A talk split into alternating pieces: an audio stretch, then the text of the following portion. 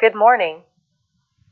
It seems destined to continue the lateral phase characterized, as it should be, by the gradual compression of volatility.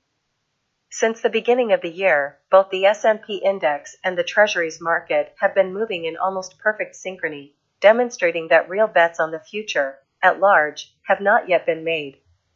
Another variable that continues to give headaches is instead that of the dollar, that, after undermining in late autumn the delicate balances built over the years, today has moved too quickly in the opposite direction. But again, this is another piece of a puzzle that still fails to show the underlying design. Have a nice day and please visit our site, easy-finance.it.